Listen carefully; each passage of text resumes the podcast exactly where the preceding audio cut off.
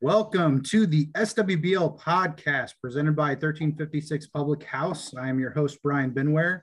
Um, and before I introduce tonight's guests, I have to make a couple corrections from previous podcasts because I have been taking all kinds of slack for it. Spencer Bogad was a three time MVP, not two time MVP. So I have to say that. And then the Athletics were not an original franchise. I think I said that twice. They actually jo- came into the league the second year of the franchise era. So now that that is out of the way, let me introduce my guys tonight, my friends. Uh, John Calloway, the brand new captain of the new franchise, SWBL White Sox. How you doing, Johnny? I am doing well, Bryan. I miss you. Uh, miss the Astros, but excited to take on this new venture with my crew. Yeah, we're gonna miss you too, man. But we're excited for you and pumped to see what you do. And then uh, Edloe Donnan. Uh, some people did rank him number one in the player rankings. We don't know who, but he was ranked number one. So congratulations on that feat, Edloe. How are you, bud? Doing great. Thanks for having me. You, can you imagine what would happen if I didn't? I mean, somebody didn't rank me number one. I would have been like, you know, out of the top twenty and I don't I don't think that's deserved. You know. No, for sure not. Yeah, especially after you win so many championships. So that's, that's exactly right. It's a team right. sport, so team stats are what matter. So right, right. Well, uh, tonight, guys, we're going to talk about um, the schedule release. The schedule just came out, um, and we're also going to just kind of touch real quick on the draft. The draft just happened this week, um, and we're going to kind of dive in a little bit to game one. Edloe does the color commentary on that. So I'd really like to get his impressions of last year. And he's also doing it again this year. So we'll kind of dive into that specific game uh, as part of the schedule. But really, that's kind of what we're talking about tonight. So let's just jump in. All right. Sounds good. Cool. So let's just start with the draft. We'll touch on this real quick. We had four rookies drafted this year. The Expos took a familiar face around the SWBL park in Jack Light, so the youngest rookie to ever play in the SWBL. Uh, the Athletics took a former baseball player at Drury, uh, Evan Quo. Um, and then the Rockies took two uh, rookies, Jason, I'm going to say it wrong, buddy. Sorry. Worstenholm, maybe. That and Adam good. North. I, it looks right. This is the way it's spelled. So, um, yeah. yeah. Jason Worstenholm and Adam North. They are both MOWIF uh, captains in the MOWIF League, or our sister league. Um, and uh, they have wiffle ball experience. So we'll kind of see like I know we don't know a whole lot about these guys. I think we, we probably know the most about Jack, who's been on the earth a lot less time than these other guys. But you know, expectations. What are your what are your guys' initial thoughts on these rookies? I'll take uh, the first stab at this, Edloe. So start with Jack. Absolutely love it. Uh, from like who we are as a league perspective, but also in the sense of like he might actually get some at bats. yeah. Uh, but it's been really cool to see Jack grow up um, and how he's uh, just grown athletically. Because, you know, Jack's always been that kid that every single season has run around, hit balls, thrown them. Um, and he's been taking some good strides over the years. I feel like these past two years he's really like grown physically. Yeah. Um, which is really cool to see just from again who we are as a league, right? Like family oriented. Um, we all put a heavy emphasis on that. And whether we whether it is true or not, um, that move could potentially be uh, a move where Jack is leading the league, you know, 10 years from now. Mm-hmm. And he's the one that's doing everything that we're doing, right? So I think there's a probability that that's that happens. Um, but speaking towards Evan, I actually know Evan really well. Uh, we play golf a lot um, whenever he's down in Springfield, and um, I actually play on their Drury alumni golf uh, scramble group every time. That's cool. and obviously, I'm not a Drury alumni, but yeah.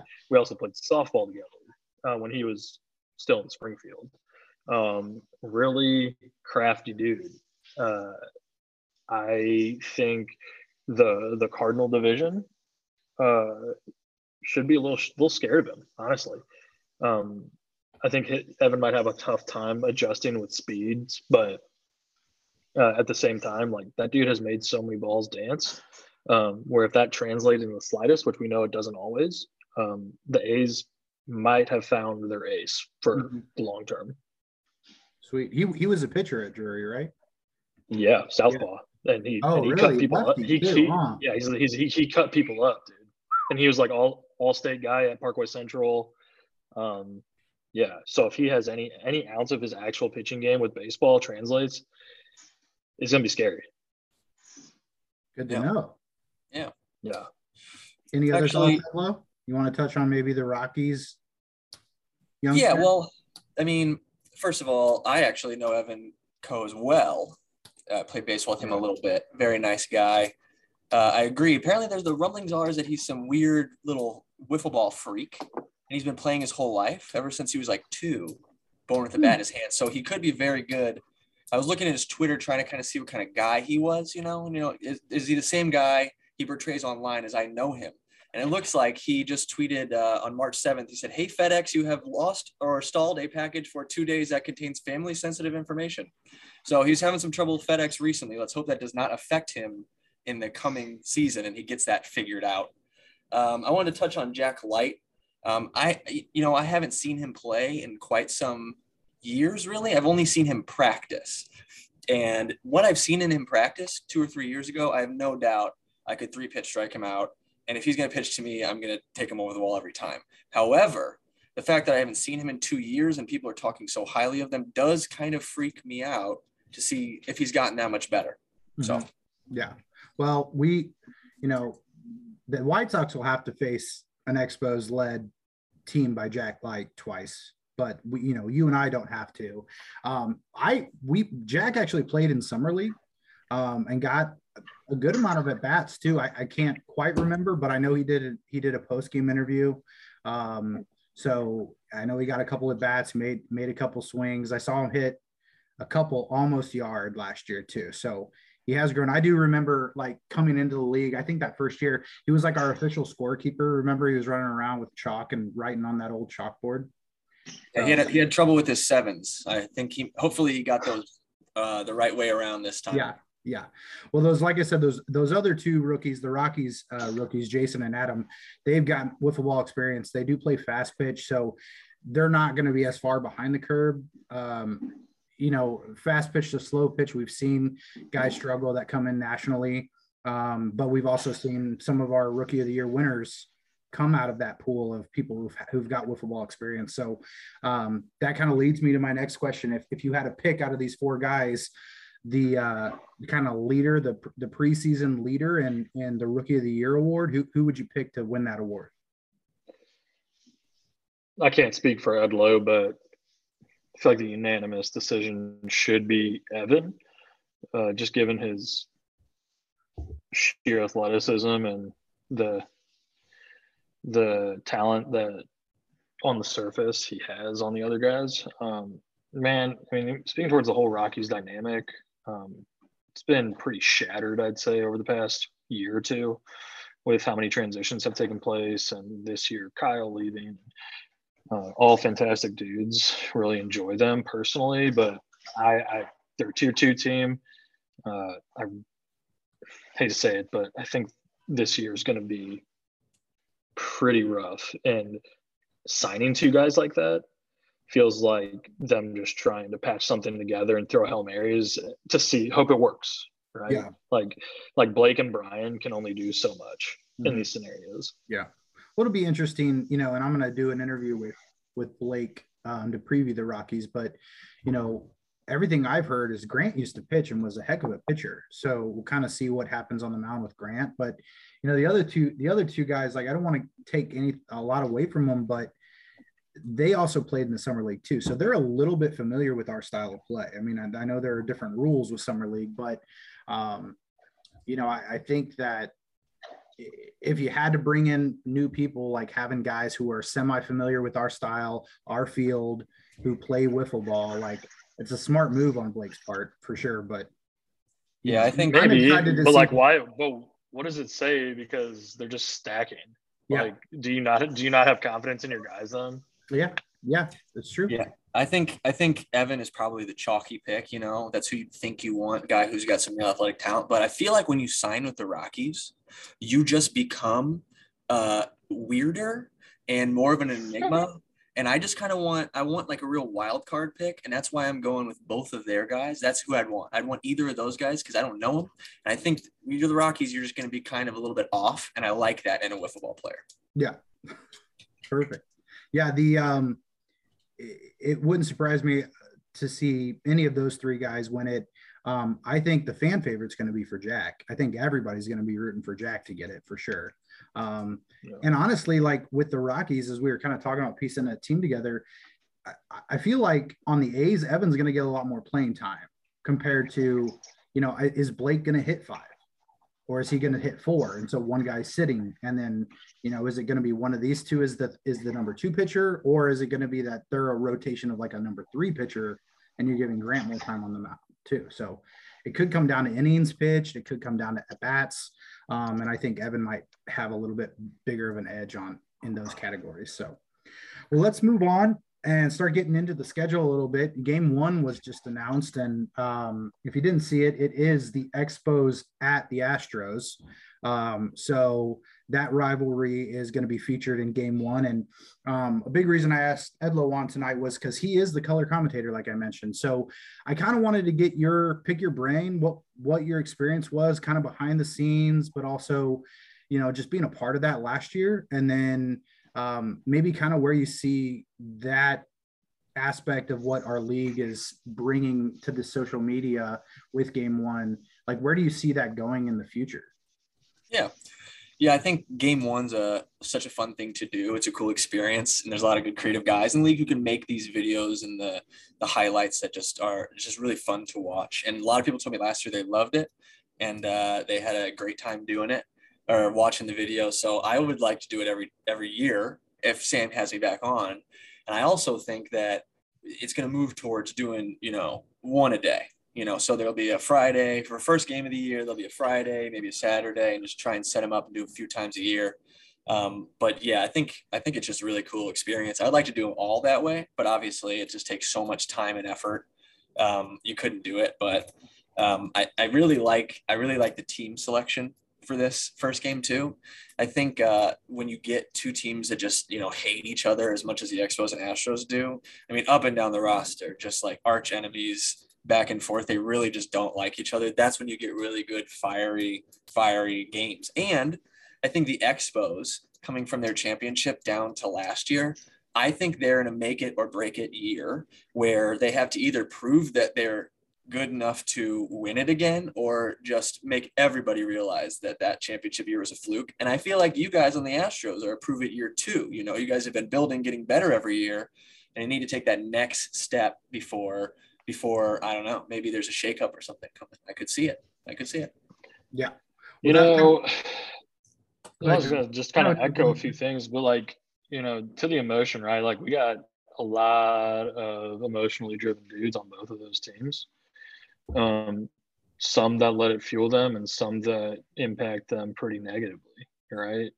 And Edloe, I would say that last year, you know, the Astros did prove a point, um, and not to pat my own back, but there, you know, obviously is a gap to fill um, with my my leaving. That that's a reality from the statistical perspective, and I think, and my hope is because I have a lot of confidence in Bryan as a captain and coach is they're gonna be coming out with like full 110% throttle and I think the energy from winning the division carries right over to game one, first pitch. Like guys are going to be even hungrier. Yeah, I'm excited to see it. Yeah, that that's yeah. my hope um, for sure. You know, one thing historically we've never won our first game, so that's something that kind of plays into a little bit of a, a monkey off the back aspect of that. But we have had success. Um, against the Expos lately. Uh, we were the only team to beat them twice the year they did win the championship. So we put up, I forget what the run differential was, like 23 to four. Jesus. something crazy. But at the same time, you know, you got one of the best pitchers on the Expos in Jimmy. Um, and now you also they also have their second pitcher is a former Astro too. So that that kind of plays into this storyline as well. So um, with this game, I wanted to ask you guys. So pick a winner and then give me a score prediction.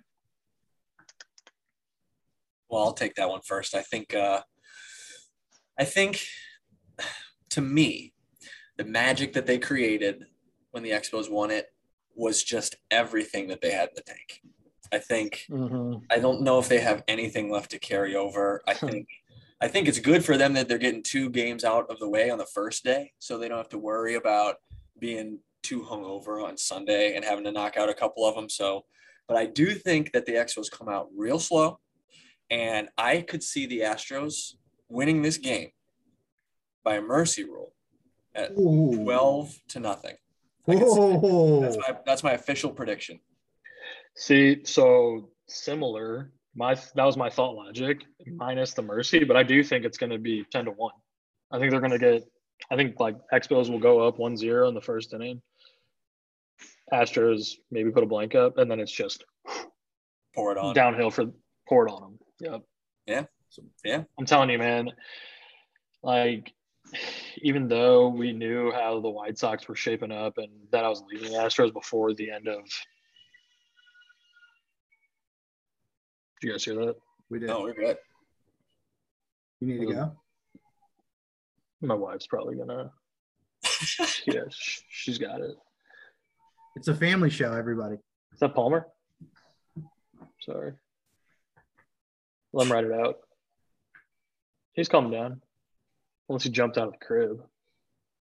You never know that Calloway, uh, that Calloway vertical. Yeah. like four inches. Um, but no, I think the the emotion and the drive has been there ever since like the final game of last season for the Astros.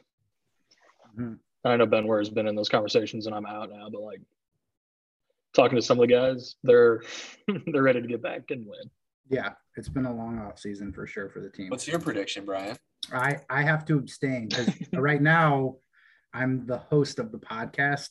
Um, but you know the games have always been good um, between the two. Um, you know they they beat us early on in in our franchise, and then we've had some success, like I said. Um, so I imagine it's going to be good. You know, it feels a little bit like the Expos are going to have a bit of a new look, so it's kind of hard to say exactly what's going to happen on their side, but um, even if they take some steps back toward, you know, a formidable team from last year, I- don't know if it's more of a rebuilding year for them. Um, Yeah. But so we'll see.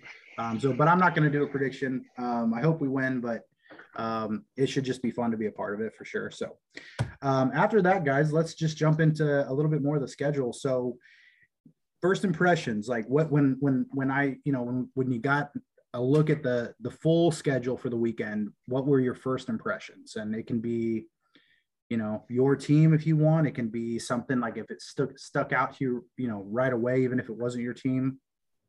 What'd you think? I i feel like outside of the Marlins, everybody's gonna have a lot of very long days. You know, that's it looks very fairly spread out. Yeah, for sure. Yeah, there's a little bit, and we'll get into each team a little bit, but um, there's a couple big gaps for a few people. Um, but especially one team, like I think it actually helps them a little bit having a huge break that they have. But um, what about you, Edloe? Did you have any initial thoughts, or was it more looking at you know the twin schedule? Yeah. So obviously, Sam got my threatening letters that I've been sending him for the last three years to stop scheduling me at first in the morning because I don't have a first in the morning game. And it's crazy because this is the first year ever that the Twins have not had two uh, 7:15 a.m. games. Mhm. And you start to realize that if you get a reputation for drinking and having fun, you get preferable schedule treatment. He puts you later in the day because he doesn't want you to show up. And being that I have, you know, Chris Metter, who doesn't drink very much, and Spencer, who's usually pretty moderate about that stuff, will. I mean, we won't talk about him. He loves to get wasted, but they know that we're going to be up in the morning and that we're going to be there. So he can just schedule us whenever he wants. So Yeah. I see the schedule, and what I can definitely see happening is a rain delay and him just taking wherever the twins are and just putting them, you know, Sunday at 6 a.m. So Yeah. I know that's going to happen, and I'm just I like the schedule how it is now, but I know that at some point Sam is going to find a way to personally screw me. Yeah. Well, you guys kind of lucked out. You have no games on Friday either. And then you didn't end up with any games to start a day either. So I'm not really sure how you did that. Uh, maybe Chris and Spencer just boy- said, We're going to boycott if we have to play an early game. We're not coming. And Sam yeah. said, We can't do it. And then obviously he's scared of you. So whatever it's, you said yes. in your letter worked. So yeah, it's it's squeaky wheel gets gets the grease, and I've been in Sam's ear for maybe 13 years now to stop scheduling me like shit. So he finally did it for the first yeah. time. So I don't know what I did, but I, yeah, I, I appreciate it. Yeah. Well, let's jump into the twins real quick. What were your aside from that? Did you have any other things that kind of stuck out to you? We'll kind of talk about each team as we go. And since we're on the twins now, let's just jump into them. What I thought was it, you know, I wrote it seems really balanced, um, but you do have two games Monday. So, you know, that that's the one thing that kind of stuck out. I think two games on Monday is not a bad thing, especially if you're getting hot right before the playoffs. Um, and we all expect the Twins to be in the playoffs. So, what did uh, did you have any other thoughts on it? Yeah, I mean, we all know that this division that we're in is just a cakewalk and there's literally no chance we don't make it out winning the division. So, uh, really, if you're just going to save a game to the end of the day, like our last game is Marlins, which you know, depending on who they pitch, I know they got a couple, they got a couple weirdos that throw some crazy stuff in there, but you know, our last two games on that Monday are are uh, a Rockies team that we all are kind of thinking is on the downturn, and then a Marlins team who's not really shown and proved anything yet. Although I do like their team makeup. I think they're going to do better this year. I think we kind of walked out with it with just the luckiest and easiest schedule we possibly could have had. So, all right. Very confident in this one, and I think it's going to be another trip to the playoffs. And uh, it is, you know, the year after a championship, so that almost guarantees we will not win the championship. You know, you never win two in a row for us, so um, but we'd like to get to the playoffs. You know, maybe maybe a nice couple playoff games, and then afterwards lose the championship and go jump in the pool. That yeah. doesn't sound well, bad. Yeah. Crazier things have happened. You guys were the first team to ever break the uh, preseason ranked number one curse that happened last mm. year. So, you know, getting it's been a while since we've had back to back winners. Um, in fact, I can't even. Was it the Rays? Don't don't even say don't don't say the team name. We don't want to hear any any more about the Rays. But yeah, it was. Okay, that's what I thought. I don't want to hear any more about the Rays. All right, uh, Johnny, what did you think of the White Sox schedule? It's pretty spread out. I think we like if, if every if we are just looking at this from any team's lens, it feels like we got screwed a little bit with having the last game on Friday and then the second game on Saturday. Uh, but here's the thing: a majority of my our team like probably perform well better in the morning. Um, you know, Ty doesn't doesn't drink. That dude is laser focused and he's going to be, you know, one of the cornerstones of our team defensively and batting the leadoff. But then the beauty of Jackson, I think he does better when he's blacked out. So um, he, the way he performs is like a bell curve. like he there's a, obviously there's a breaking point, but like when he's at that apex, like it's probably I'd say probably like eight to eleven drinks, uh-huh. and then it starts going south. But again, my hope is that like 8 a.m we're not at the top of that bell curve, right? Right. Mm-hmm. Maybe, maybe from the night before. Yeah, yeah, still from the night before. Yeah. but here's here's the beauty. I always stay with him, even if I'm not on his team. Oh, nice. Okay. Right. So you can just be giving him bloodies first yeah, thing, dude. I know, and like every, I dude, Yankees, be in his basement. I'll walk up the steps, get him a water, some some G two, uh-huh. a few pills, open his mouth, just guzzle it in. Yeah. Know, then massage it a little bit. and then he's ready. Give him 10 minutes, get him a McMuffin, and he's yeah. like Jackson Ace. Right? Yeah. Um, and then I think, you know, I got really dependable guys, right? Like they're willing, and this sounds kind of funny just talking about football, but it's like they're so dedicated to winning and want to be consistent in whatever they do, whether it's wiffle ball, work, family life. Like we got we got a set of dependable dudes. Nice. Yeah. Well, and that Derek, like, Derek yeah. out of everybody's like super pumped to have a consistent leading role in a team. Yeah. Like I'm, I'm not playing. I'm not going to play defense this year. Okay, It's let's be- not get too far ahead. We still got to do your captain interview, bud. Let's not break I'm too not, much, bro. All It's right. nice You think I'm playing over? You think I'm? You think I'm playing over Ty? Come on. It's a nice life not having to ever get yeah. on the field on those hot summer days. I'll tell you that much. Yeah. Yeah, that's why I'm. That's why I'm hitting squats, guys. Yeah. I'm looking for power, more power this year. All There you go.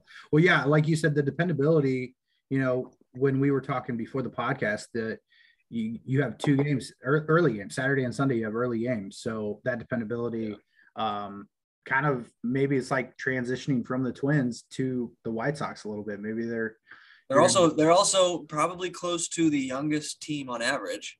Yeah. So makes sense that they should have to get up earlier than me. Right. I I got know you're one. You're one year older though. That's- than me. John, Chill- chill John. John, that's 365 days of wearing and tearing on these bones. And and you know you know how hard life can be You- you- nowadays. yeah, you don't have much to deal with. I mean, soaking wet. You're probably like what 140. I'm all walking bone. there just going through, yeah. Yeah. But but here's the deal too. You made a good point, Bryan. Like Saturday morning, 7:15, first game. Rockies Mhm. horrible, in the, horrible in the morning. Yeah, Mhm. good point. Not good, right? Great matchup. Like that's a strategic play for us. Yeah. Yeah, for sure. It'll be exciting. Um, we'll jump to the Astros. We'll kind of, if we can, like take a look, guys. But we're going to touch on everybody, um, and I'll I'll kind of lead us off and just say, hey, these are what I thought, and then you can add anything if you want. But um, you know, when I looked at the Astros schedule, we finished with four straight away games. Was the big thing that kind of stuck out to me. Um, Oh, yeah. all of our all of our yeah. yeah, all of our home games are front loaded, um, which can be good because you know if we if we win a lot of those games, then we're going to be going into the back half of our schedule kind of up and everybody chasing us, but at the same time, like having to come off and be you know playing sort of in that weaker position as the away game, especially leading into the playoffs, could be tough. So that was the thing that kind of stuck out to us um, or to me. Um, did you guys see anything else with the Astros you'd think would maybe mention? No, I think uh, you're right. It's that that four game at the very end there of just all away games. But I will tell you, there is some to me. There is some magic juice about being an away team in the SWBL. I mean, they didn't have an away uh, championship winner for like six straight years Mhm. until like two years ago or something like that. So I don't know. I wouldn't be that. that that can make or break. Like that puts a lot of pressure on depending on where you're at after the first two days. Like if you're if your back's up against the wall, that's a tough four games. Yeah. Yeah. Yeah. And it's, um, you know, it's Rockies, Yankees, A's, Orioles. So, you know, we finish out the last two games in the division. Um, but those other two games, you know, they're, they're not, I mean, like we said, we think the Rockies might be down a little bit, but they're still, a perenn- you know, they made the playoffs every year. So you, you can't completely Yeah. count them out. So, Yeah. And then um, you got the Orioles too, who yeah, Yeah. they're a tier three team, but like yeah, but on paper, they, yeah, like they should what, be three Hall of Famers on that team. Yeah, it's, I mean, you got guys that are hitters and pitchers, and I mean, Yeah. they shouldn't they shouldn't be a tier three team. Yeah. Right. So, Like we could all agree on that. Yeah. Yeah. Yep, for sure. Um, so then let's jump over to uh, the A's. And based on when I was looking at the schedule for them, Saturday looks like a gauntlet for them. It looks like the day that they have just got to pull their socks up, go to work, and try to get through that day, even with one win, two. If they can go two and two that day, that would be a huge victory. But they're running White Sox, Orioles, Rockies, Twins. Yeah. That is a tough Yeah. game. Yeah, we got that. We got him at 6:30 p.m. We're gonna put him to bed, nice quick mercy rule, and send them off so they can get ready for their 8 a.m. the next day. Yeah, I think uh, I think the A's they have so many players that they're going to be deep. So I think they'll have a lot of you know energy in the tank. Mhm. So you know they might be able to handle a, a, a murder schedule like that, where it's just like game after game after game, better than other teams. Because Mhm. again, I don't know, they could bat six as far as I can tell. Yeah, they could. Yeah, and that's the thing. Like you you make the good points associated to having a deep roster, sure. But my logic as a player and now captain is has always been let your your guys ride. Like and I found that most people in this league legitimately, like maybe just not including Benware, have a really hard time managing a roster full of six plus people. Yeah, you, grown men going out there, right? Like what? he's and Bryan even he, Edloe said you've been doing it forever. Oh yeah, and to that point even more, like Bryan sat out 95% of the year last year. So to put the team in a better position. And the 5% he did come in, which is wild when you look at the stats associated with him actually playing, like home run, like I think it was like better, like a thousand percent. I did. I, I, went two for two with two home runs. I slugged 4,000. I had three RBIs. I, and they're like super, super clutch moments too. Yeah. Yeah. It was the Rockies. We won like by one run or two runs that game. So yeah, it was crazy. But but yeah, it just it gets increasingly hard when you have guys that want to play more, and if you're not willing to put your firm down or your foot down in a firm but kind way in terms of how you communicate it, like things can blow up really yeah. fast with your team culture. Yep. Sure. Absolutely. Yeah. Um, all right, cool. Let's jump to the Expos, and we kind of talked about them with Game One, but um, you know the the thing that stuck out to me was so they have six games before Sunday.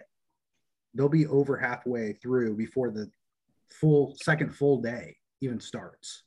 Yeah, fifty percent of the games on day one are them. yeah, and then they're done by noon on oh, Sunday. Oh yeah. And then they don't play again until the toilet bowl game, which is the last game of the, the year. So they have this huge break from noon on Sunday all the way to the last game of the season, which was kind of what I alluded to. I think it actually helps them because then they can just rage, um, you know, third day and then have a nice late wake up that next day. Um, yeah, but their season's going to be game. determined by. Yeah, they'll know by then for sure. But oh, their season is determined after game one. If they lose that game, they're not making the playoffs. There's no chance. If you look yeah. at the rest of the schedule, there's just there's not enough wins that they can tie out. If they if they don't beat you guys, it's there's yeah. just no way. Like if they go 0 and 2, yeah. Yeah. In the first day, they're done. And I, I don't mean to be just crapping on them. I do. But like like I I don't see it this year. I don't. Yeah. I, I don't I do not see success in the slightest for the Expos this year, and that is my take. Yeah. yeah.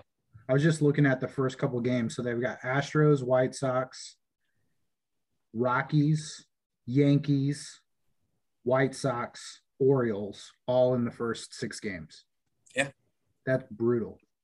You're that right. Is, You're right. If they don't win that, if they don't win, if they don't win the game one, they're gonna be they're gonna be 0 and 6 probably. Yeah, could be. They definitely have a shot. I mean, yeah. again, again, this is the same team that won the championship two years ago. Yeah. So not that crazy, or three years ago, but anyway, not that crazy to think. Well, ro- roster's different though, right? Yeah, I guess. Yeah, they don't have Brett. They don't have. And isn't Shoot, uh, well? That? No, it's Peter and uh, not John. Let's, let's well, yeah, John's there. not there now. Also, yeah. and he was like no. the heart. So you've got Kevin, you've got Jack, you've got Jeremy Worrell now. You've got Jimmy. They they need they need Jeremy and Jimmy to Close be there and Germer's there. Guys, what are we talking about? I was just going through the roster. But yeah, I know. Tough, but, tough. but, like my no, I'm, i know what you're doing. I'm saying it is in a way of like proving a point. And yeah, stats don't lie. But Although, like, do you remember? Do you remember? I think my wild card of the year might be Matt Germer. Do you remember last year how like every single time he'd be up, he would just hit a home run whenever they needed it? He did. He was so clutch during their run to the championship too. Like every yeah. time he came up to bat in the playoffs, he was so clutch. Either get, you know, a hit that drive in a winning run or hit a home run. He was very clutch. So yeah. Yep. So, I mean, if Eggs puts together like a great season, and you know Jimmy's going to be there, and Matt puts in his his his clutch moments. And then mm-hmm. Jeremy has been like a statistically good player under the radar for quite some time. I guess I could see it. Like I'm talking myself into now thinking yeah, that the but their defense is so suspect now. I'm not. I'm not drinking that Kool Aid at all. At all. I tried my best. I, I hear what you're saying, and it's like, yeah, we could play this what if hypothetical game all day, and it goes both ways. Like really good teams on paper could just crap the bed. Yeah. But Well, the hard thing when you is you let the data tell the story and like what's going to happen in the future historically, like it- yeah, but right, you looking know, good. we probably a lot of people were probably saying similar things the year they did win. So nobody saw. I was. I was. So That was the number one opportunity three years in a row. yeah, let's jump to their opponent in the toilet bowl, the Marlins. So they have three games on Monday, um, which they're the only team that has that kind of schedule. So they they've got the 8 a.m., the 10:15, and then that 11:45 toilet bowl game. So that was the thing that stuck out to me. Um, you know, I think that they got probably the worst draw of anybody from a division standpoint. But you know, when you're that bottom team, um, and and I've been there, like it just happens and feels like sometimes you're like, man, you can't even catch a break here. But any, So let me ask you this, Bryan, Yeah. real quick. Like you're talking about the division, and it slightly takes away from, you know, the Marlins at hand. Like, why did the White Sox get put as a tier two team, and why did the Orioles get put as a tier three? So it was based on basically the way that the players worked out. What they did was they took who finished better, right? So because you were on the Astros and you were the three seed in the playoffs, and then um, Yeah, Jackson and Ty, which Jackson, were Jackson Royals and ended up- yeah, they ended up in second place at the end and losing in the championship. But then you had, um, you know, the I don't think the the Royals weren't barely made the playoffs, so that that played into it too. And then you had, you know, the Brewers they didn't make the playoffs, but and the Expos didn't make the playoffs, so that's John and Peter, right? And then and then Brett too, because Brett was on the Expos. So all of that weighed into it. So when they were basically looking at the new teams and trying to decide where to put them based on last year's performance of the individual players that comprised each team, you got the bump into tier two while they stayed in tier three. And mostly So you we're- you really knew about that. I was not. Yeah, I mean, I. I asked a lot of questions about it, and it was mostly be, also because like you would have rep- like one team had to replace where the Royals finished, and technically they would have been a tier one team, but because they disbanded and the way that things went out, it bumped the Astros actually to tier one, and then Okay. because of the Brewers and the Expos finishing in tier three, that's why they stayed and replaced kind of the Brewers la- that way. So that's kind of how it worked out and why it was that way on paper. They don't look like they they both look like tier one, tier two teams. So, but that's the way it tra- kind of planned out this way. So, um, speaking of the Orioles, though, I uh, you know the thing I wrote was it seems the most balanced. And mostly I saw that because you go away, away, home, away, home, home, away, away, home. Like it's very back and forth. It's got feels like pretty good breaks. You don't have huge weights, but you don't have, you know, too long. You've got four games Saturday, four games Sunday, um, and then your one game on Friday. I don't know. I don't know. It just seemed seemed like uh, it either worked out that way or Sam was very careful about where he put his team. Of course. I mean, that's always the answer. Do you think that you think that the answer isn't that Sam schemes his way somehow, but I mean, the 12:30 p.m. slot is is tough because that you can't get lunch before sometimes you're too rushed and then you you can kind of go after but then you're eating like a mid lunch dinner and then they have a game at 5 p.m. and then you're supposed to go out after to get dinner you're all sweaty it just doesn't it just doesn't make sense Yeah. that's a weird. That's a good point because like you look at Saturday and it's like, all right, unless you get breakfast before their their first game, which, which by the way breakfast is provided to them by the hosts of the people who we're playing the games at so hmm, yeah, like mm, convenient, yeah right? Because it's like eight forty five is they play they go one in one one off one back, Yeah. on Saturday, and then they play at twelve thirty. Yeah. and it's like if I'm if I'm if I'm them, like I'm not eating my meal at ten o'clock because you're gonna you're gonna you're gonna what are you gonna do? Eat a late lunch at three and No. then not eat dinner? Like Yeah. no, you're not. Yeah. It doesn't make any Sounds sense. fishy. Sounds fishy. Yeah. So that was my take on that. Um, the Rockies, you know, to me, That was your take on that as well. no, sorry, that wasn't my take. That was a very good point by John.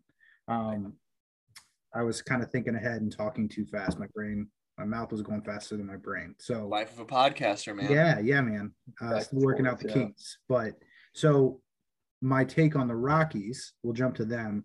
To me, it's like so they've got a rough start based on their matchups and then a rough finish.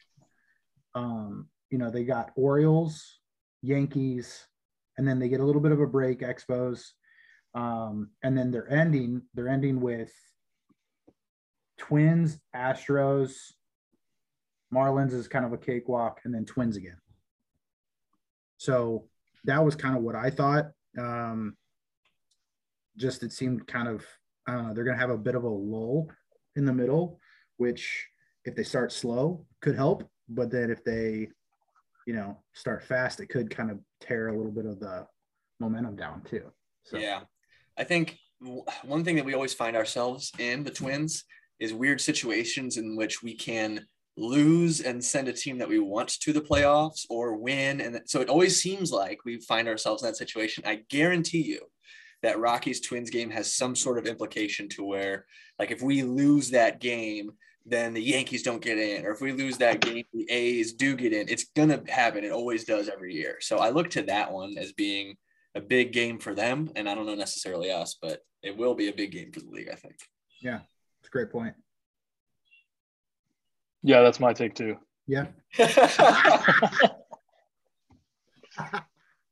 all right. All right.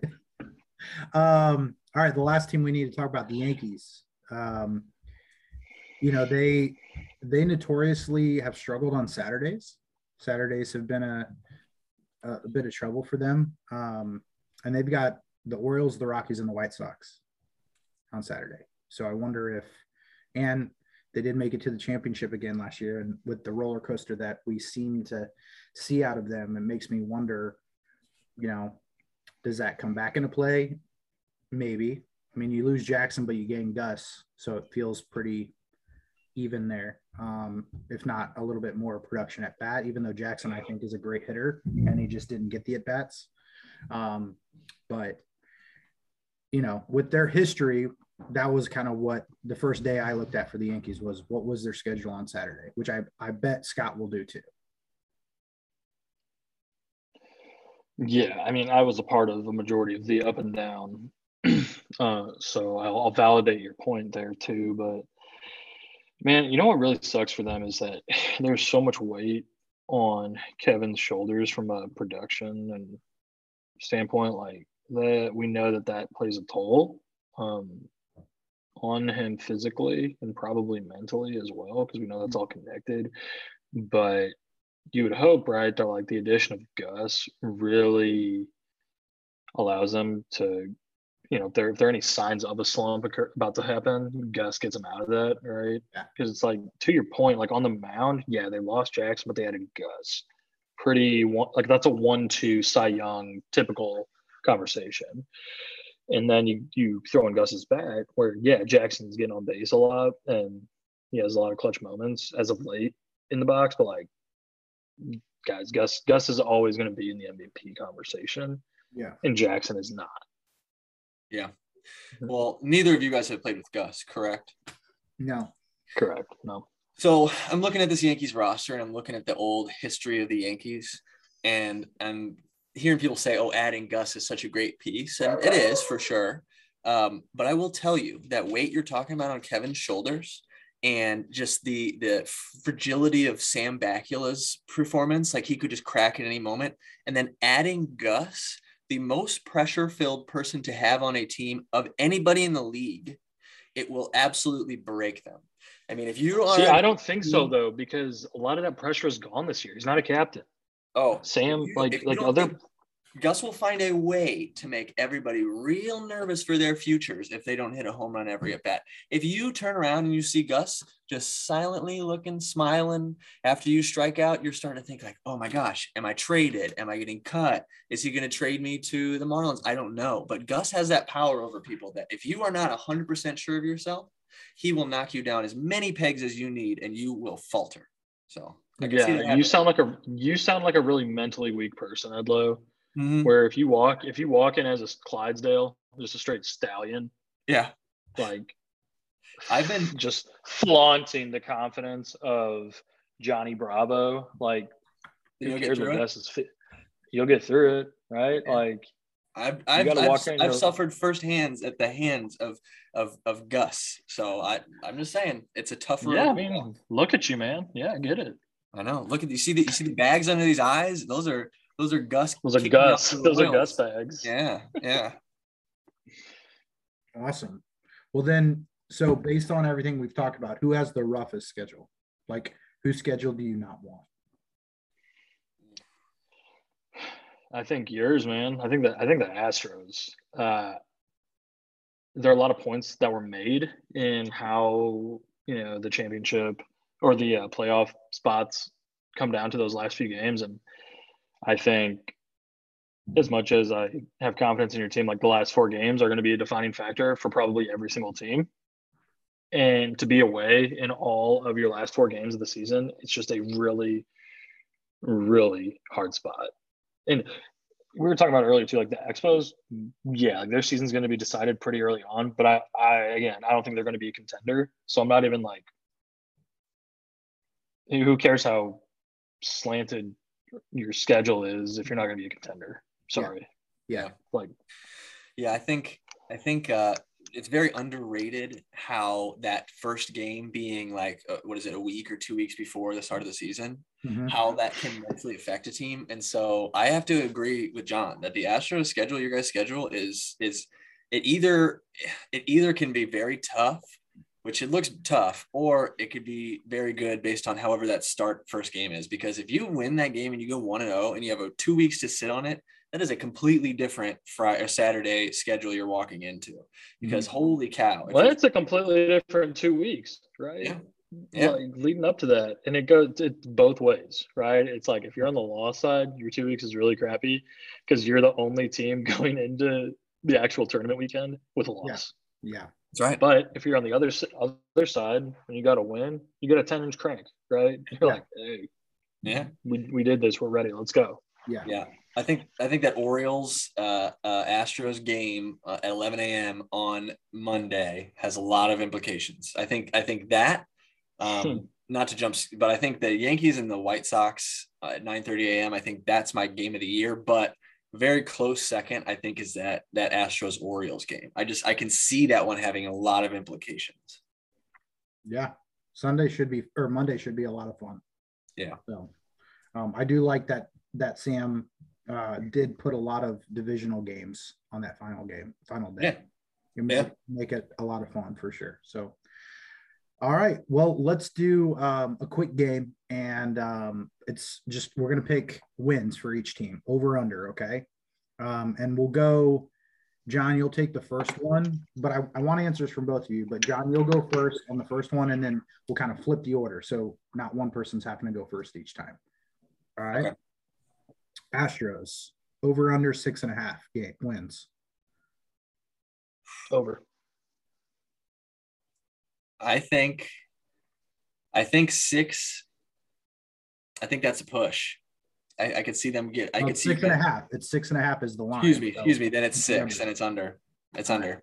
Yeah, you guys are going to push, and you guys are going to win a half of a game, and then it's going to get rain. No, yeah, I, I okay. under that for sure. Yeah. uh, A's five and a half. I think I'm going I can't go under for everybody, but this one's an under too. I think that's I think they're under there as well. I can't see them putting five, six, seven in a row or eh, period. So I take the under as well, and it will echo Edloe's point. I just can't see them stringing much together. Uh, might get some wins here and there, you know, with that schedule. But here's the deal with them: they're either going to be Yeah, I, here's here's my hot take. I say under three, or they're winning eight. Ooh, okay. Like I don't, I don't, I don't think there's a middle ground for them. Yeah, Chris Vorbeck's a good player, and I think if if they like really do a good job of roster management, they could win some. But I, like you said, it's a good point. I could also see him losing a lot. Yeah, and I should have prefaced this with I'm not a professional bookie of any kind, so I did my best on How do, making you, these how do I design the? How do I design it? Yeah. Yeah. Um. All right. Exposed two and a half. Two point. Ooh, ooh. Ooh, shit on them one time, Benware. Jeez. I mean, so so they only won two. They only won two last year. I, I know, but I'm gonna I'm gonna say under because I'm riding that that that train till I die for the season on what they're gonna do. I'm saying under. Plus, they got the Yankees and the White Sox in their division. That was kind of why I thought two and a half. Yeah, and I have to say under then. Yeah, I'm looking and I'm trying to find. I mean, I just, I don't know. I don't know if I can. Like find, you'd almost rather be like, can you give me a max win amount that yeah, they'll get? And I mm-hmm. would say three and a half. Three and a half is that. I don't think I can Not, find they're not gonna win a lot of games. yeah. I don't think I can find three. So you said two and a half. Yeah. They'll have some weird magic going on. I'll say over, just but I think it's gonna be like three or four. Okay. But I don't know. It's hard to find that. Sorry, I'm trying to. Should have kept track of this. Uh, Mar. I same line. Marlins two and a half. That one to me is is under. That's two. I'm looking at him and I can see two right there. I could also see them sneaking one in against us because we traditionally like shit the bed on games like that. So, but I still think I can see one for sure that I think is a good game for them. No, you know what? At two and a half, I'll go over. I'll say I'll say Marlins get three with a possibility to sneak a fourth. I can see it in the schedule right now. Okay. Yeah, I'm gonna go over. Um, I think that they might be able to squeak out some luck in some matchups simply due to because opposing schedules. Yep. Cool. Orioles six and a half. When like, you start getting it, yeah, I think so. When you start getting into those lines and those teams, like this is where it gets really hard to make your Mhm. decision. Um, I'm gonna say under. gosh. Yeah, I mean they. I don't. I'm not, it's not gonna be my much. Like, but at the same time, like I think that they could sneak in. Yeah. With an under, with under that, and still clinch, like a wild card spot. Yeah. That's a good line, Bryan. You said you're not a professional gambler, but I think that that is a good line because I'm looking at it and I'm seeing, and I can talk myself into both ways, but I think I'm actually going to go over. Okay. Yeah. So you guys split on Astros too, and that was kind of my thought. They have the same. I set the same line for both those teams because I feel like it. It's gonna. And we split on both. Yeah, Yeah. it's gonna come down to one win between the two teams on who takes that division. You're exactly right. And when is that last game? But Yeah. 11 a.m. Monday. I am. Somebody made a pretty good point. I think a few minutes ago. It's probably me. So Yeah. Uh, Rockies six and a half. Rocky, It's a lot of six and a halves, by the way. I don't know. I don't know about six and a half. I think six and a half teams mighty rich for my blood. If I'm a betting man and I'm looking at the schedule and the Rockies are down a player, trying to pick up some new guys. Although, can I say something? That um I'm sorry, I forget his name. The pitcher that they had last year. Chad. It was, it's Katie's. Chad. Uh, I knew Katie's Chad. brother, right? Yeah. First of all, outstanding guy, of course. But his knuckleball is absolutely when it's on better than Jimmy Nelson's knuckleball. Ooh. That ball when I was in at bat a couple times, that thing was legitimately doing corkscrews at me, and I was like taken out of the box and like getting people to come look at this and be like, "What is going on?" This is Now, illegal. He's using it- some substance. It felt like it. It didn't hit strikes when it was against me, but if he gets that and that pitches on, like that is a legitimate that he could pitch it every single time, and then people are not going to be able to hit him super hard. So Uh, it that was also a pretty said- humid year at Low, and your Ah. glasses were fogged up. Uh, yeah, I just couldn't. see- I, I wore glasses last year, didn't even realize it in a couple days. Yeah. Crazy. Yeah. Like they had, but Glau- anyway, Glaucoma's flaring up. could be. so sorry. I think Lo, I think that's your- I think that's that's still below six and a half. If six and a half is the number, it's still below. But I just I wanted to take a moment to give my admiring or my uh, admiration for that knuckleball.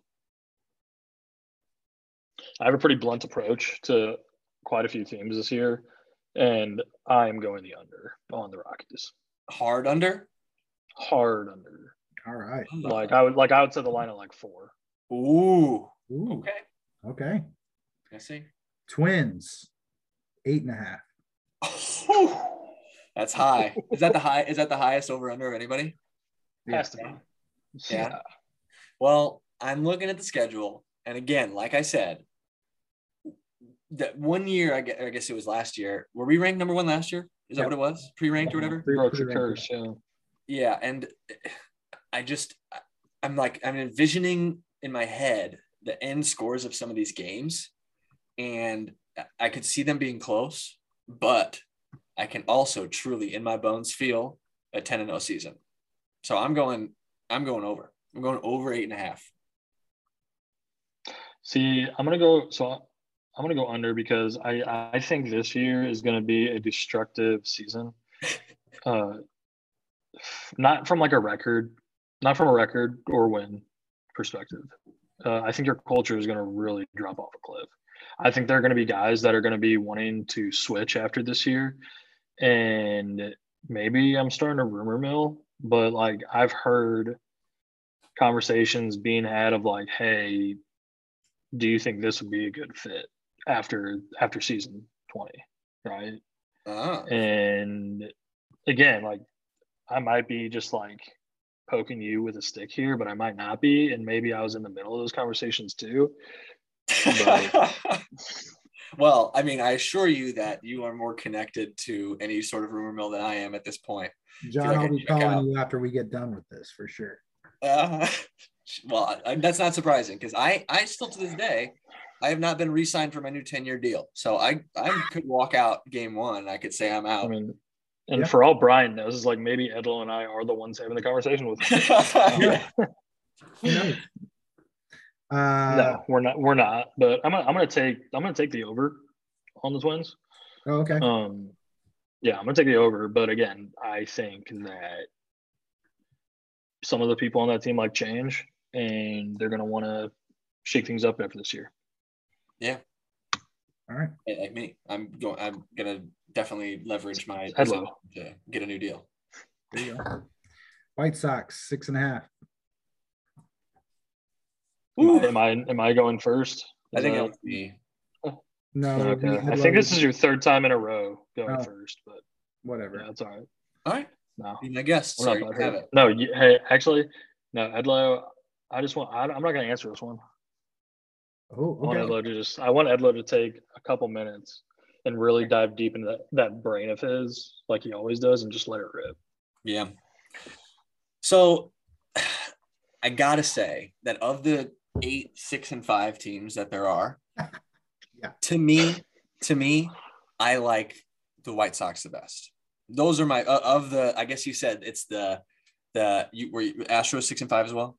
Yeah, so it was the Astros, the Orioles, Rockies, and White Sox. Yeah, of those for sure, I think the White Sox have the best opportunity to go over. I mean, I'm interested to see the Yankees one, but I won't jump the boat on that.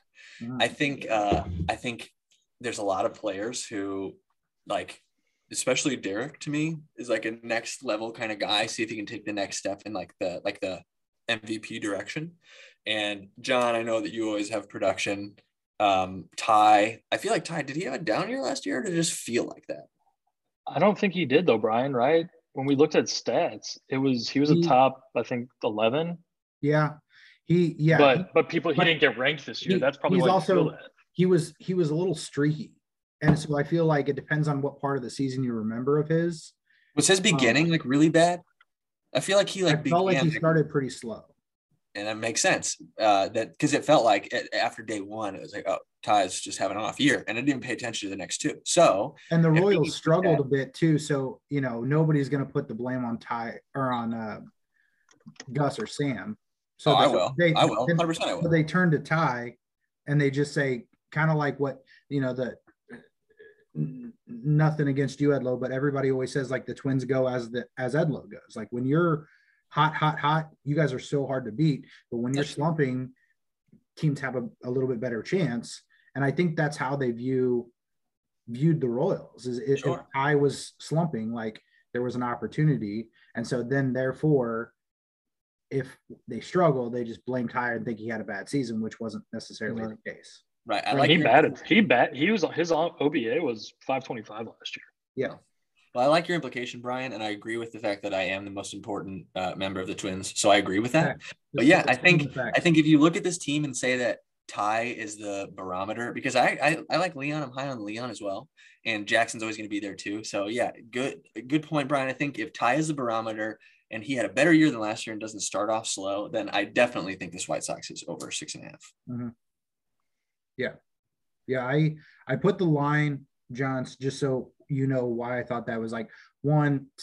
Technically, you're 0 and 0. We've never seen you play as a team together, so there's a t- touch unknown. But at the same time, you know we know who your ace is, and we know you have pitching depth, but we don't know exactly how that number two spot's going to transpire. And then, right. at the oh yeah, who time, is your number two pitcher? I mean, we we have Ty, who has pitched before, right? And contrary contrary to our positions that I will not disclose per Bryan's request, everybody can kind of play everywhere. Yeah. Well, and like everybody, like I'm the only one on that roster that hasn't thrown a pitch. Hmm. Okay. Well, and then um oh, I'm blanking on his name. We just talked about him. Leon. Derek. Thank you. Derek.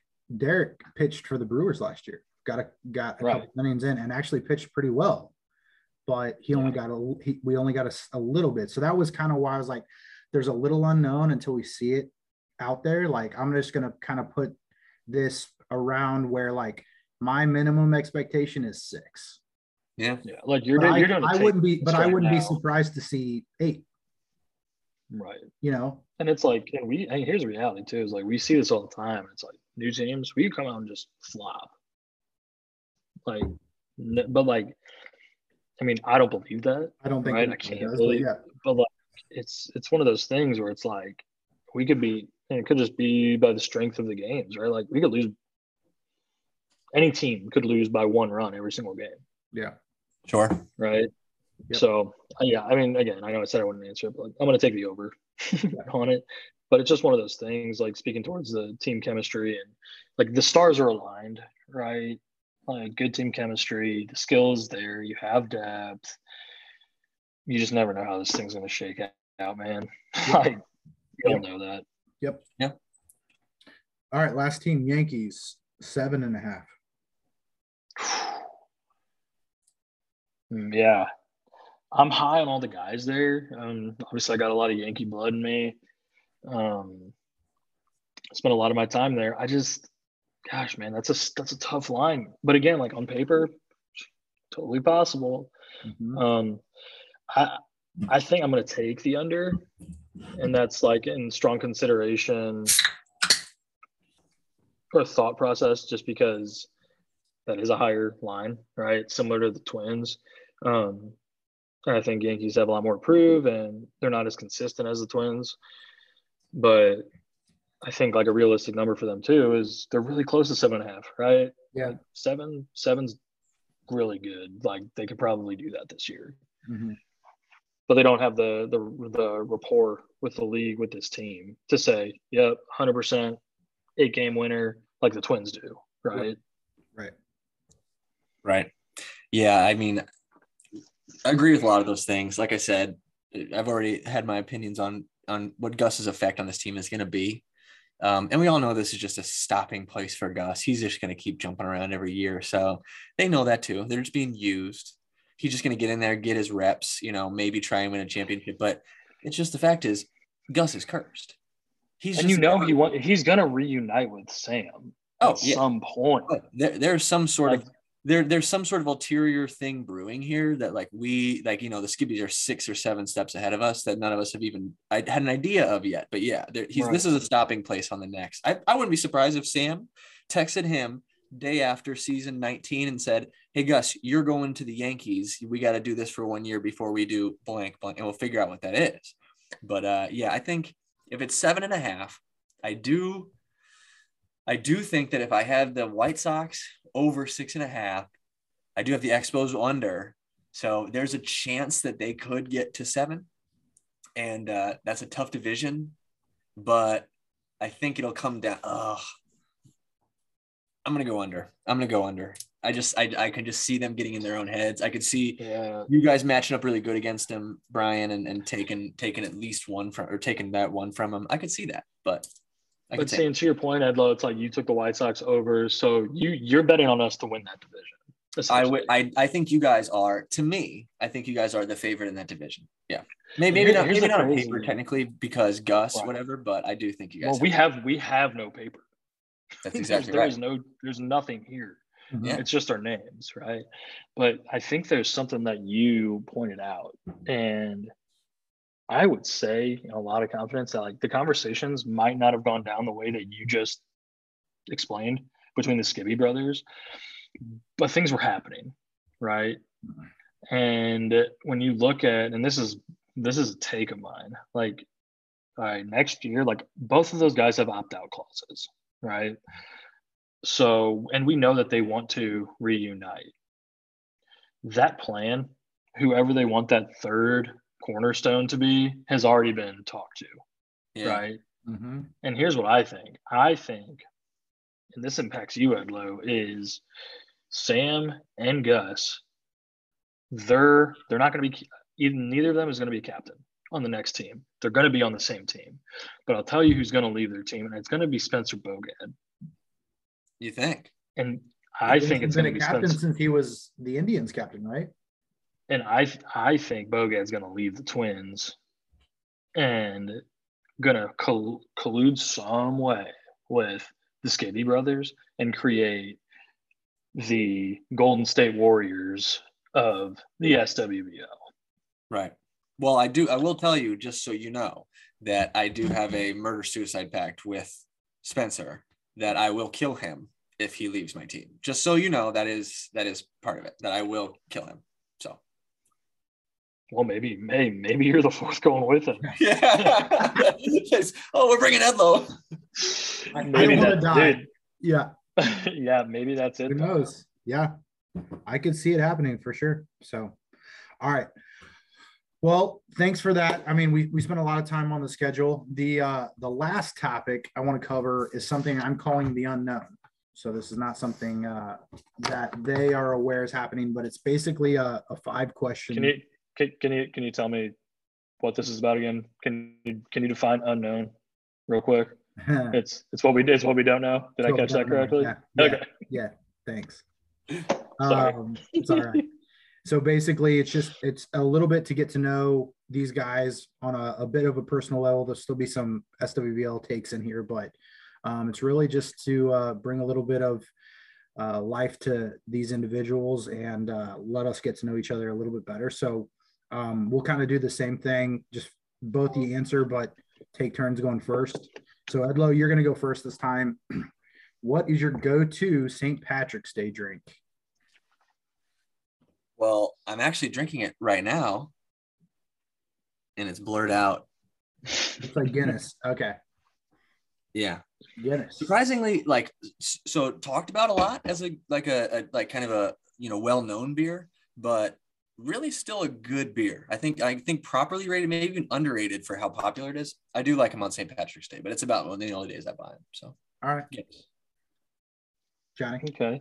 Well, I feel like we are like obligated to say whatever we're drinking right now. that We is are, we are recording on St. Patrick's Day. I didn't say that, but Yeah. So I'm just gonna go with the Modelo with lime. yeah. Uh, super diverse, applies to a lot of holidays and casual scenes. Uh, so yeah, Modelo Especial. there we go. Very Irish. Super Irish. right All right. Very Irish. Who is your favorite player not on your current team to watch in the SWBL? Like, who are you just a fan of? Mm, Oh. I go first. Yeah. Yeah. Okay. Man. That's really tough. Um man. I don't want to give like just like a super cliche answer like one of the top three guys that's always an MVP race. Mhm. Um, and I would have like I would have said Ty here because I really like how he hustles and works hard. Like I like dirt bags, right? In the sense of like they're scrappy, they're gamers, they work hard. Um, so maybe on to that point, I will say Cam Smith. Um, Ah, he has a lot. He has a lot of tenacity. Mhm. He can shove on the mound, but to an extent, he's almost an entertainer at the same time. Nice. Yeah. Yeah. I think uh, I think my favorite person to watch play is uh, Paul Castellano. I feel like he's got the old, you know, heritage of winning all these championships, and then he's going to play for the love of the game um, for the A's. And and I do think, still to this day, that when Paul is on and his uh, left to right fastball is coming in on a right hander, I still think he's got a great, great pitch, and he can shut out some teams if he's on. Um, so he's always been one of my favorites to watch and just a very stoic personality too. You can't get anything out of him. I try and make him laugh when he's playing and he doesn't break ever. So yeah, he's my, he's my favorite player to watch. Not Yeah, only- he- he got brought up in a previous podcast, but he's one of the only people in the league that's been nationally ranked in all three facets. oh, hitting, wow. fielding and pitching. Dang. So do it all guy for sure. Yeah. All right. And he does it all in tennis shoes. Yeah. Oh yeah. That's an underrated point. Yeah. Yeah. Imagine how good he would be if he Imagine just if he wore cleats. yeah. Right. Jesus. Crazy. All right. You both have been in the league for a long time. Um, so bring back one alumnus to play for your team. Lord, I would, I'll go first on that one. We are having the alumni game, which is why I thought of this question, but Okay, do you have the rosters for the alumni game? Um, they were tweeted out recently, or at least a few of the players who are confirmed coming are. Edlo, while you are you gonna research that real quick? Yeah. So here, so far, this is the people who are confirmed. That doesn't mean this is the entire list. Andy Oldenburg, Rob Walters, Grant Stewart, Corey Griffin, Craig, somebody, Craig Boyd? Yeah, maybe.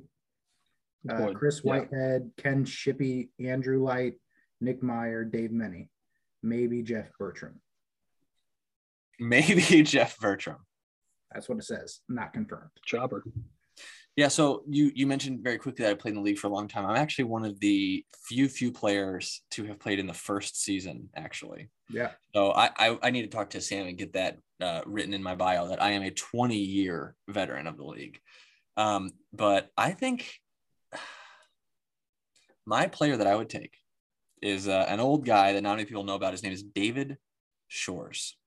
Uh, he wasn't. He didn't care very much to play. He was like, you know, too cool. Kind of just. I think swung one handed, but uh, he was always one of those guys who was a real blue collar player. Put it all the line on the line, and I think his, you know, his career average may be one of the worst ever. But uh, I think I'd like to bring him back just to see see how see how he's doing. You know. Awesome. Yeah. So I knew mine the second you asked a question. Uh, to give you guys an idea of why I chose him, it goes back a little bit. A lot of these guys graduated with my older brother, Austin. Um, and my freshman year of summer ball, we won state. And that coaching staff consisted of a bunch of 18 and 19 year old dudes. uh, and it was Mike McNichols, uh, Dave French, Roger Birch, and my choice, Andy Oldenburg. Ah, good call.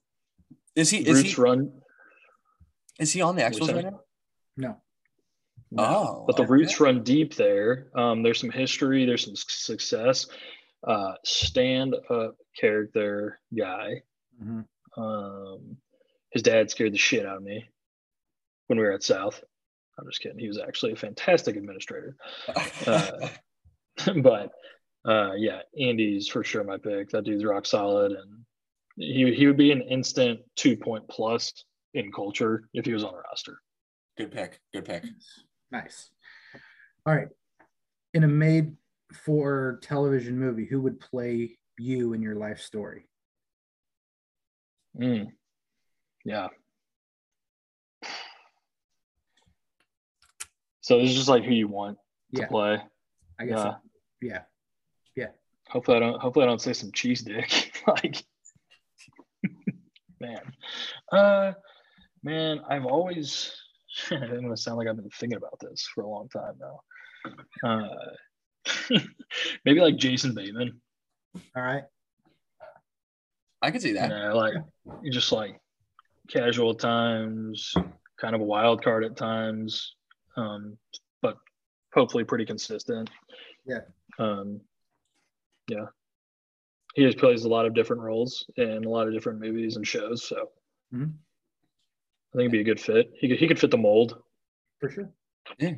I'm gonna share my screen real quick. I don't know. Do you think this guy looks like me?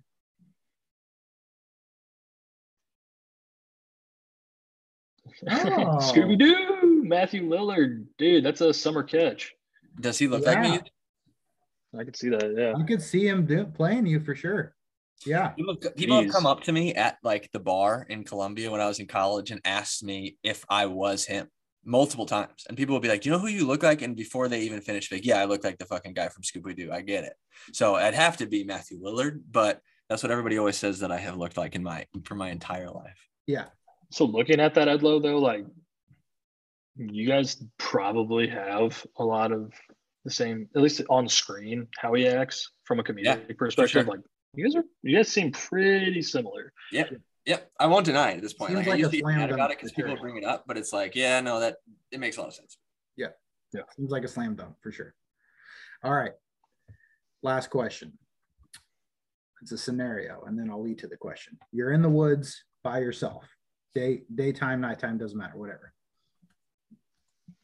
You come across Sasquatch. What is your go-to protocol for a Sasquatch? And that's like that is the only context of like what's Yeah. happening. What? Yep, you're in the woods. You come Like across we're not in danger. He's not Yep. gonna hurt us. Uh, well, I don't know. What's your go-to? Yeah, what's your go-to protocol? Yeah, what you, what you say next leads to what could happen. Interesting. So first of all, obviously pulling out your camera, right? You got to try and snap a pic because I'm thinking about how much that pic sells for. But then as I say, as I say that, I'm realizing that no matter how good of a pic of Sasquatch you get, people are gonna say it's fake. Yep. Nobody's ever gonna admit like, yeah, no, that looks real. They're gonna say photoshopped. So I'm putting the phone away. Then at that point, I'm grabbing the beef jerky from my pocket because I never go in the woods without beef jerky. And I'm just offering a sign of peace. If he doesn't take it and he mauls me to death, I am comfortable living with the fact that like I at least went for it and just tried to have that moment with him. But if he didn't want it, he didn't want it, you know. So if, if he mauls me, then that's what happens. But yeah, I'm taking the I'm taking the beef jerky out. I'm offering it and seeing where that takes me. Yeah, see, Edloe, that's like a very I want I want to give a polar approach here Mhm. on how how we answer this. And sometimes, you know, I just I want to be that guy, right? And I think what what a what a crazy story it would be to be the one that not only saw uh, and found Sasquatch, but detained him Ah, and uh, yeah so i think i would because like i can make up whatever i have in my pocket right sure. Yeah. No, Well, it's it's your protocol. So like, it's, it's full- your full plan for this scenario. four rounds of the heaviest Tranquilizer. tranquilizer guns Ah, in the okay. game and Okay. just like rapid fire them off in him calling the boys helicopter him out probably in a you know one of those big old uh rope sacks and he's just all sorts of caught in everything Sure. um, get him in a spot that detains him, and then we, you know we run the test and find out hey, it's not fake, and then it all comes to light. Millions. And I call and I call it Sasquatch. Solid, solid answer for sure. Yeah. Awesome. Well, guys, thanks for being on here. Uh, real quick, let me just thank our sponsors 1356 Public House, Ruben Brown, Ketting Eye Center, Corner Pub and Grill, Cardinal Blinds and Shutters, Breckenridge Brewery, Logix, High Road Craft Ice Cream, STL Cycle Saloon, Lion's Choice, Amp Up Action Park, Andy's Frozen Custard, and Daily Smokehouse. We are full on sponsorship mode right now. Um, you know, thanks again, guys, for being on. This has been one of the more fun podcasts I've gotten to do this year. Um, and I kind of knew it was going to be that when I when I asked the two of you to join me for sure. So, um, any final thoughts? Anything you want the fans to know about before we take off? John, you want to go first or second? I don't have much. It's more so towards uh, the sponsorship, you know, new additions. Uh, thank you, like Benware said. One of them is a customer of my company, Logix, uh, High Road Craft Ice Cream. If you guys do have an opportunity to have their ice cream before they send their donated uh, goods to the tournament, do so. It's the best damn ice cream you'll ever eat in the world. Check them out online. You can get some sent to you, but we'll have the fixins sent to the tournament and you'll be a loyal customer to them forever. Best ice cream you'll ever eat. Awesome. Yeah, no, I mean, I, nobody has directly, you know, paid me or sponsored me in any way. So I am available for sponsorship. Yep. Um, and I, de- I technically don't endorse any of the products yet because I have not tried them, but maybe some point somebody will sway me. But no, I'm just looking forward to the season. I'm looking forward to game one. Make sure you watch that on YouTube and comment, like, subscribe mm-hmm. after you see that. And uh, any prospective employers that you know want me to be an announcer, just go ahead and reach out. You got my Twitter and uh, Facebook, and uh, I'm available to hire. And I'm looking forward to the season. Thanks for having us, Bryan. Yeah, yeah, me too, man. I'm, it's, it's getting close. I got my tank on because we got tank weather finally. Mm-hmm. Uh, hopefully, it sticks around, but we are inching closer to season 20 and the epic culmination of this this year. So, um, got a couple more, you know, a lot more podcasts coming at you. Like I said, we got captain interviews coming up. Those are being recorded as we speak. Um, and we've got the power rankings coming. We are voting on those currently with the front office. So you'll have a podcast about that prior to the season. Um, but that's it, guys. I appreciate you being on. Um, and we'll have to do it again soon. Thanks, guys. See ya. Thanks. We'll see ya.